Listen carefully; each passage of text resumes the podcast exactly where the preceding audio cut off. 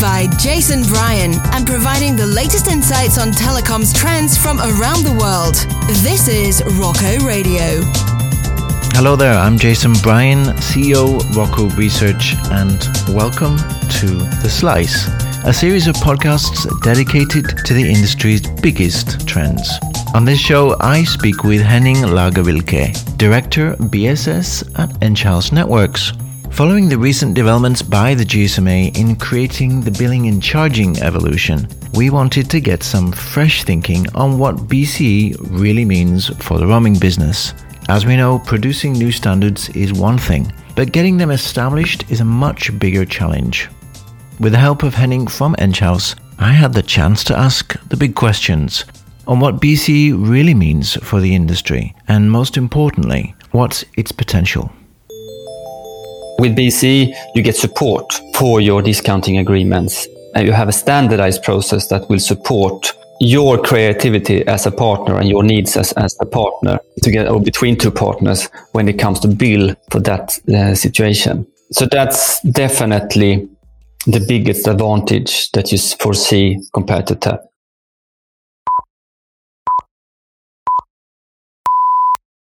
Thanks for joining me again, Henning. Let's start with a question on Enghouse. How would you say Enghouse is innovative in the BCE market? I talked about our single core, single entity platform for all business to business elements. What we succeeded to do is to actually support BC on that platform and being able to not only support the BC file flows or, or things like that, we managed to support the complete end-to-end process for BC, which is kind of necessary to address uh, BC, I would say. We ha- of course had some benefits since we had for both roaming and interconnecting a single system, and we were end-to-end compatible in processes for both these revenue streams. The BCE process was a good fit since it shared a lot of those elements that you re- normally reuse. Like for, from a roaming perspective, it's, it's, really not that much. A BCE is a completely different process compared to TAP and RAP exchange, but it still involves the same type of data. From an interconnect perspective, BCE is very much inheriting their processes when it comes to the type of report you exchange on an irregular basis, the reconciliation where you compare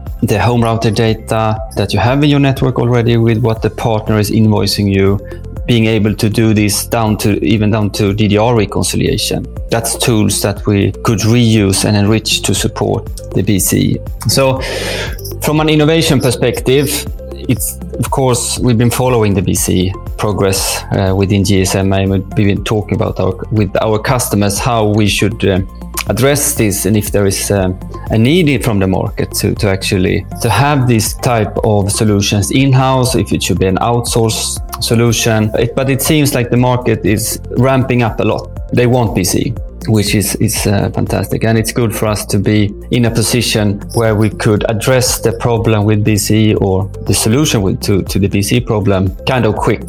The nature of our platform is that it's a transaction driven platform. It likes big volumes of data, which BC to a large extent is when you look at, uh, at um, the amount of transactions you actually uh, should support or, or, or might support going forward from an interconnect perspective, from an IoT perspective, when you look at those revenue stream, it's always a lot of data. Roaming can be, but not to that extent as we see in, for example, interconnect and IoT. So having that type of processing engine already in place and being able to enrich that to support BCE. I'm not sure if we can say that that's an innovation, but it's at least something that made us uh, in a very good position to support requests from the markets. And what would you say are the specific benefits that BC bring over TAP? It's of course the IoT, the AA14 that you can now have a total flexibility around. The, the discount agreements we talked about before has been something that is normally happening outside the tap flow. You have to deal with your bilateral agreements or the discounting agreements separated from, from that traffic. And with BC, you get support for your discounting agreements. And you have a standardized process that will support your creativity as a partner and your needs as, as a partner together or between two partners when it comes to bill for that uh, situation. So that's definitely the biggest advantage that you foresee compared to TAP. In the long term, the BCE standard as such could benefit much, much more than just roaming for mobile IoT and 5G. There is no standard, so every carrier relationship is a one-to-one relationship. If you were using BCE, you could have a global standard for all your carrier relationships all over the world. Like today, we are investing in AI interpretation so that you can read your partner invoices. If you are a carrier, you could get hundreds of invoices in different type of formats. Even if it's PDFs, it's, it's in different type of formats. So you can have AI to actually find information and interpret that data. But that's a time consuming and a costly process. If you were using a standardized process like BC, everybody would benefit the standard and, you, uh, and comply to that you have the tools and regulations that will drive that business forward and support so it will be more, more much more simpler yeah i think it might be too much to wish for but it's at least a potential that is worth discussing Last time we discussed some of the most critical changes that must happen to make BCE a standard. We talked about mobile operators trying to help enforce that. Is there a product or service which you think might be the catalyst for BCE becoming a global standard? Yeah, I think 5G roaming is, is the driver. Mobile IoT uh, as well, but uh, 5G roaming specifically because you need BCE to support that relationship. That's already regulated. You could, of course, by, bypass that bilaterally, but I don't see the benefit since the standard as such does cover the billing relationships, right? So when you want to tap the potential and charge and, and, get revenue out of your 5G roaming relationship, you have different type of relationship depending on, on how you enable 5G roaming. For example, if you look at slicing, if you look at, at radio access types, uh, different thing that you can actually differentiate in terms of uh, revenue streams. MBC is a good standard to, to actually tap that potential it's about a big volume of transactions to be settled from a partner to partner perspective. And the aggregation framework that is provided together with EPC with the, and the flexibility that you can do in terms of how you want to aggregate things like slice, IMSI, radio access type, service name, service types. You could build your matrix eh, in many, many ways in order to build exactly as you would like to do if you're driving that business. Makes a lot of sense. You cannot do that in TAP. So if you don't do it with BC, yeah, you have to find another way. From our customers, we see more and more requests, and they are also requesting to have support for BC in order to tap the potential of mobile IoT and 5G. One question that comes to my mind is in some markets, there's still bill shock. There's still silent roaming going on heavily. Is a feeling that with TAP, I can really get into the to the details of what a customer did. Mm. Is that going to be the same? BC does not add anything into that. Does not provide anything that is better, right? BC is based on if you compare to TAP, for example, the, the primarily focus is mobile IoT and 5G roaming. That's home routed traffic. That's something that the home operator already has 100% control of. So it's just the wholesale relationship that is taking care of BC. The end subscriber relationship and analytics of what the, the, the users are doing when being abroad, it's done in the home network. So local breakouts is always a problem in this in these scenarios. But if we look at traditional uh, home routed traffic, it, BC does not provide anything in that. It, it's just a simplification on, on the settlement process. You're not able to analyze the detailed data unless you request it. And I think that will be cumbersome in the, in the long term to exchange all that information, even if it's mm-hmm. possible. Mm-hmm. But, but it is much less likely that with the kind of retail plans that we see in the market these days, no uh, operators might, you know, not need to go into that, those kind of details. No, I don't think so. What BC provides compared to TAP, for example, is that you could address permanent roamers, for example, and you can charge mm. for it, and you can you can cover it in your business model and in your bilateral agreements. It's of course a problem when when it's regulated that it's not allowed, but mm. in the mm-hmm. cases when it's allowed, you could actually instead of fight it, you could charge for it and find a way to accept it. I was going to ask you, Henning, what you thought about the use of blockchain to support some of the roaming processes, particularly in the clearing area. Blockchain has been something we've been studying for a few years in Rocco, and we did a report on it in 2020. There was a number of vendors that came forward, mostly in the clearing area, to take part in the research. What's your thoughts about it? There are some initiatives around blockchain, especially around the settlement process, which makes sense. That's maybe where we can see the benefit, but there is a big question from my perspective when it comes to the benefit of the blockchain when you go a little bit down on, for example, the transaction level. It will be too costly. Like we have to think about the energy that will be consumed over time to support the blockchain on big volume. There is definitely possibility for blockchain on the, on the settlement side, but on the transaction side, I don't think so.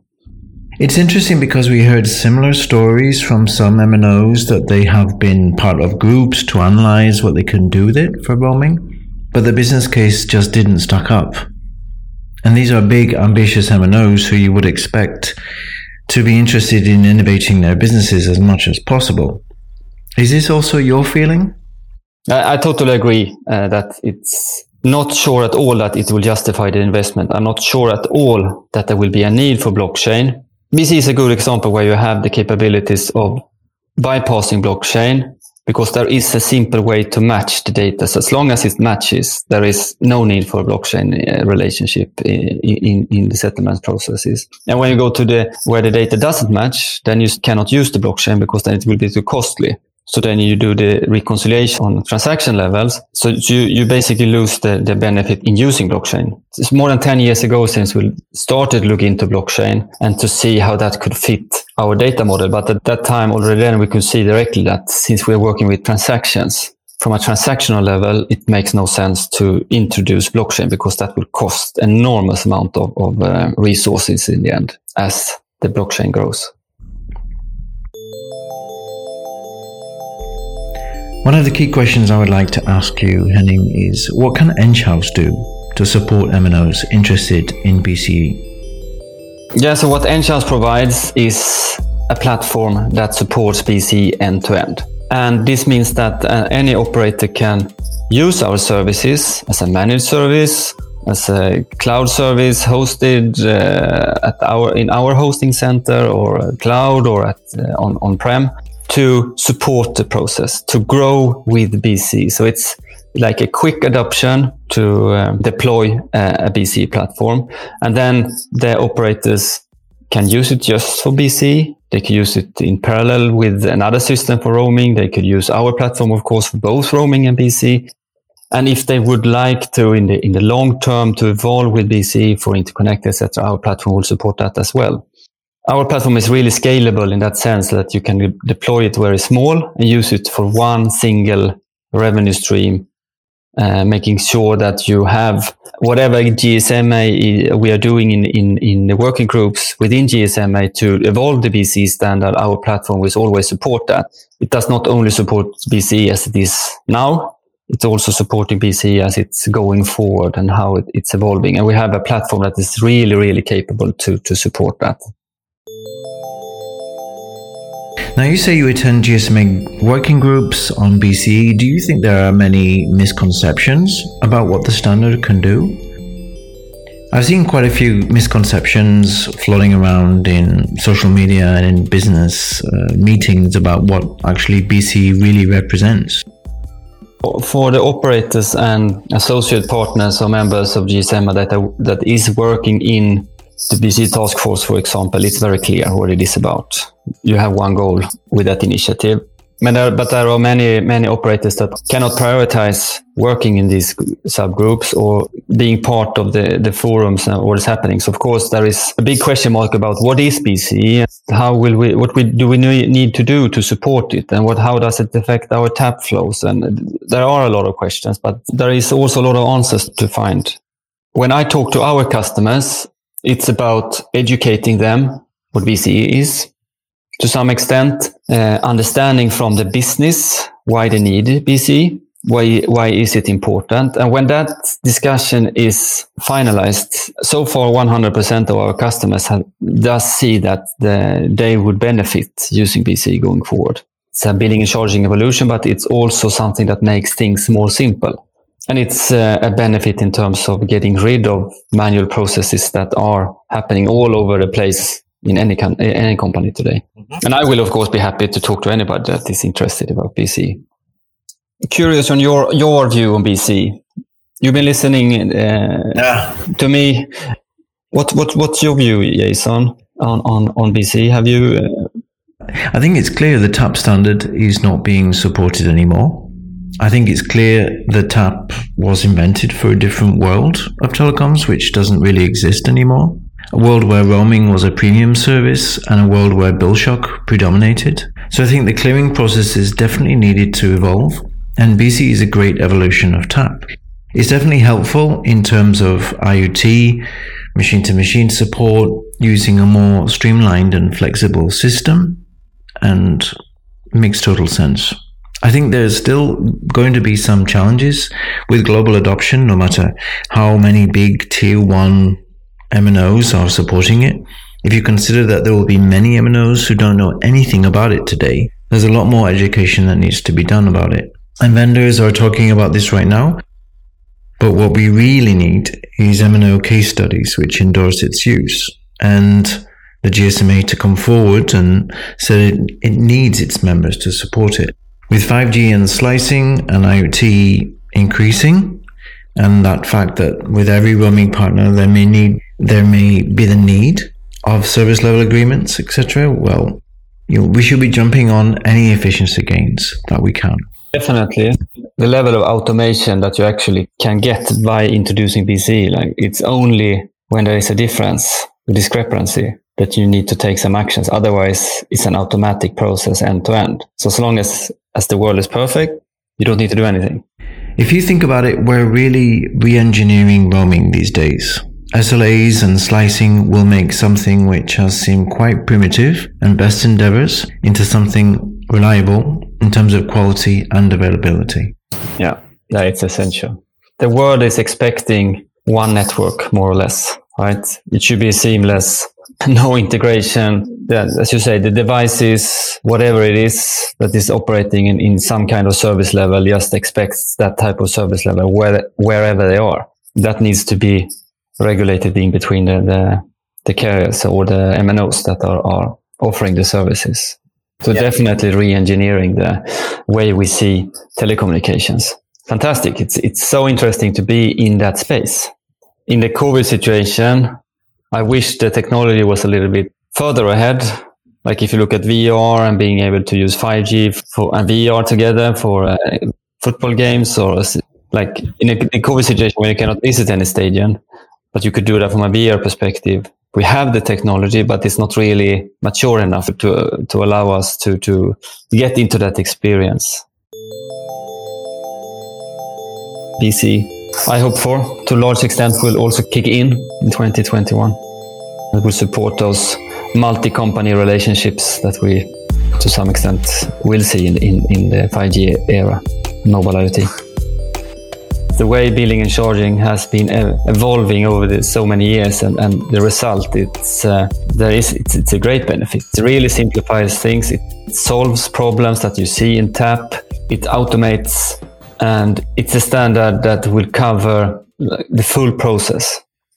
Thanks for your insights, Henning. It's been a real pleasure talking to you and getting to know you and getting to know Enghouse. And we look forward to seeing how Enghouse is going to develop and the evolution of BCE in the coming years. Thank you. You too, Jason. It's, uh, it's, it's my pleasure to have the opportunity to talk to you. We hope you enjoyed this podcast and hope it gave you some new perspectives to think about. Until next time, this is Jason Bryan, and you've been listening to The Slice from Rocco Radio.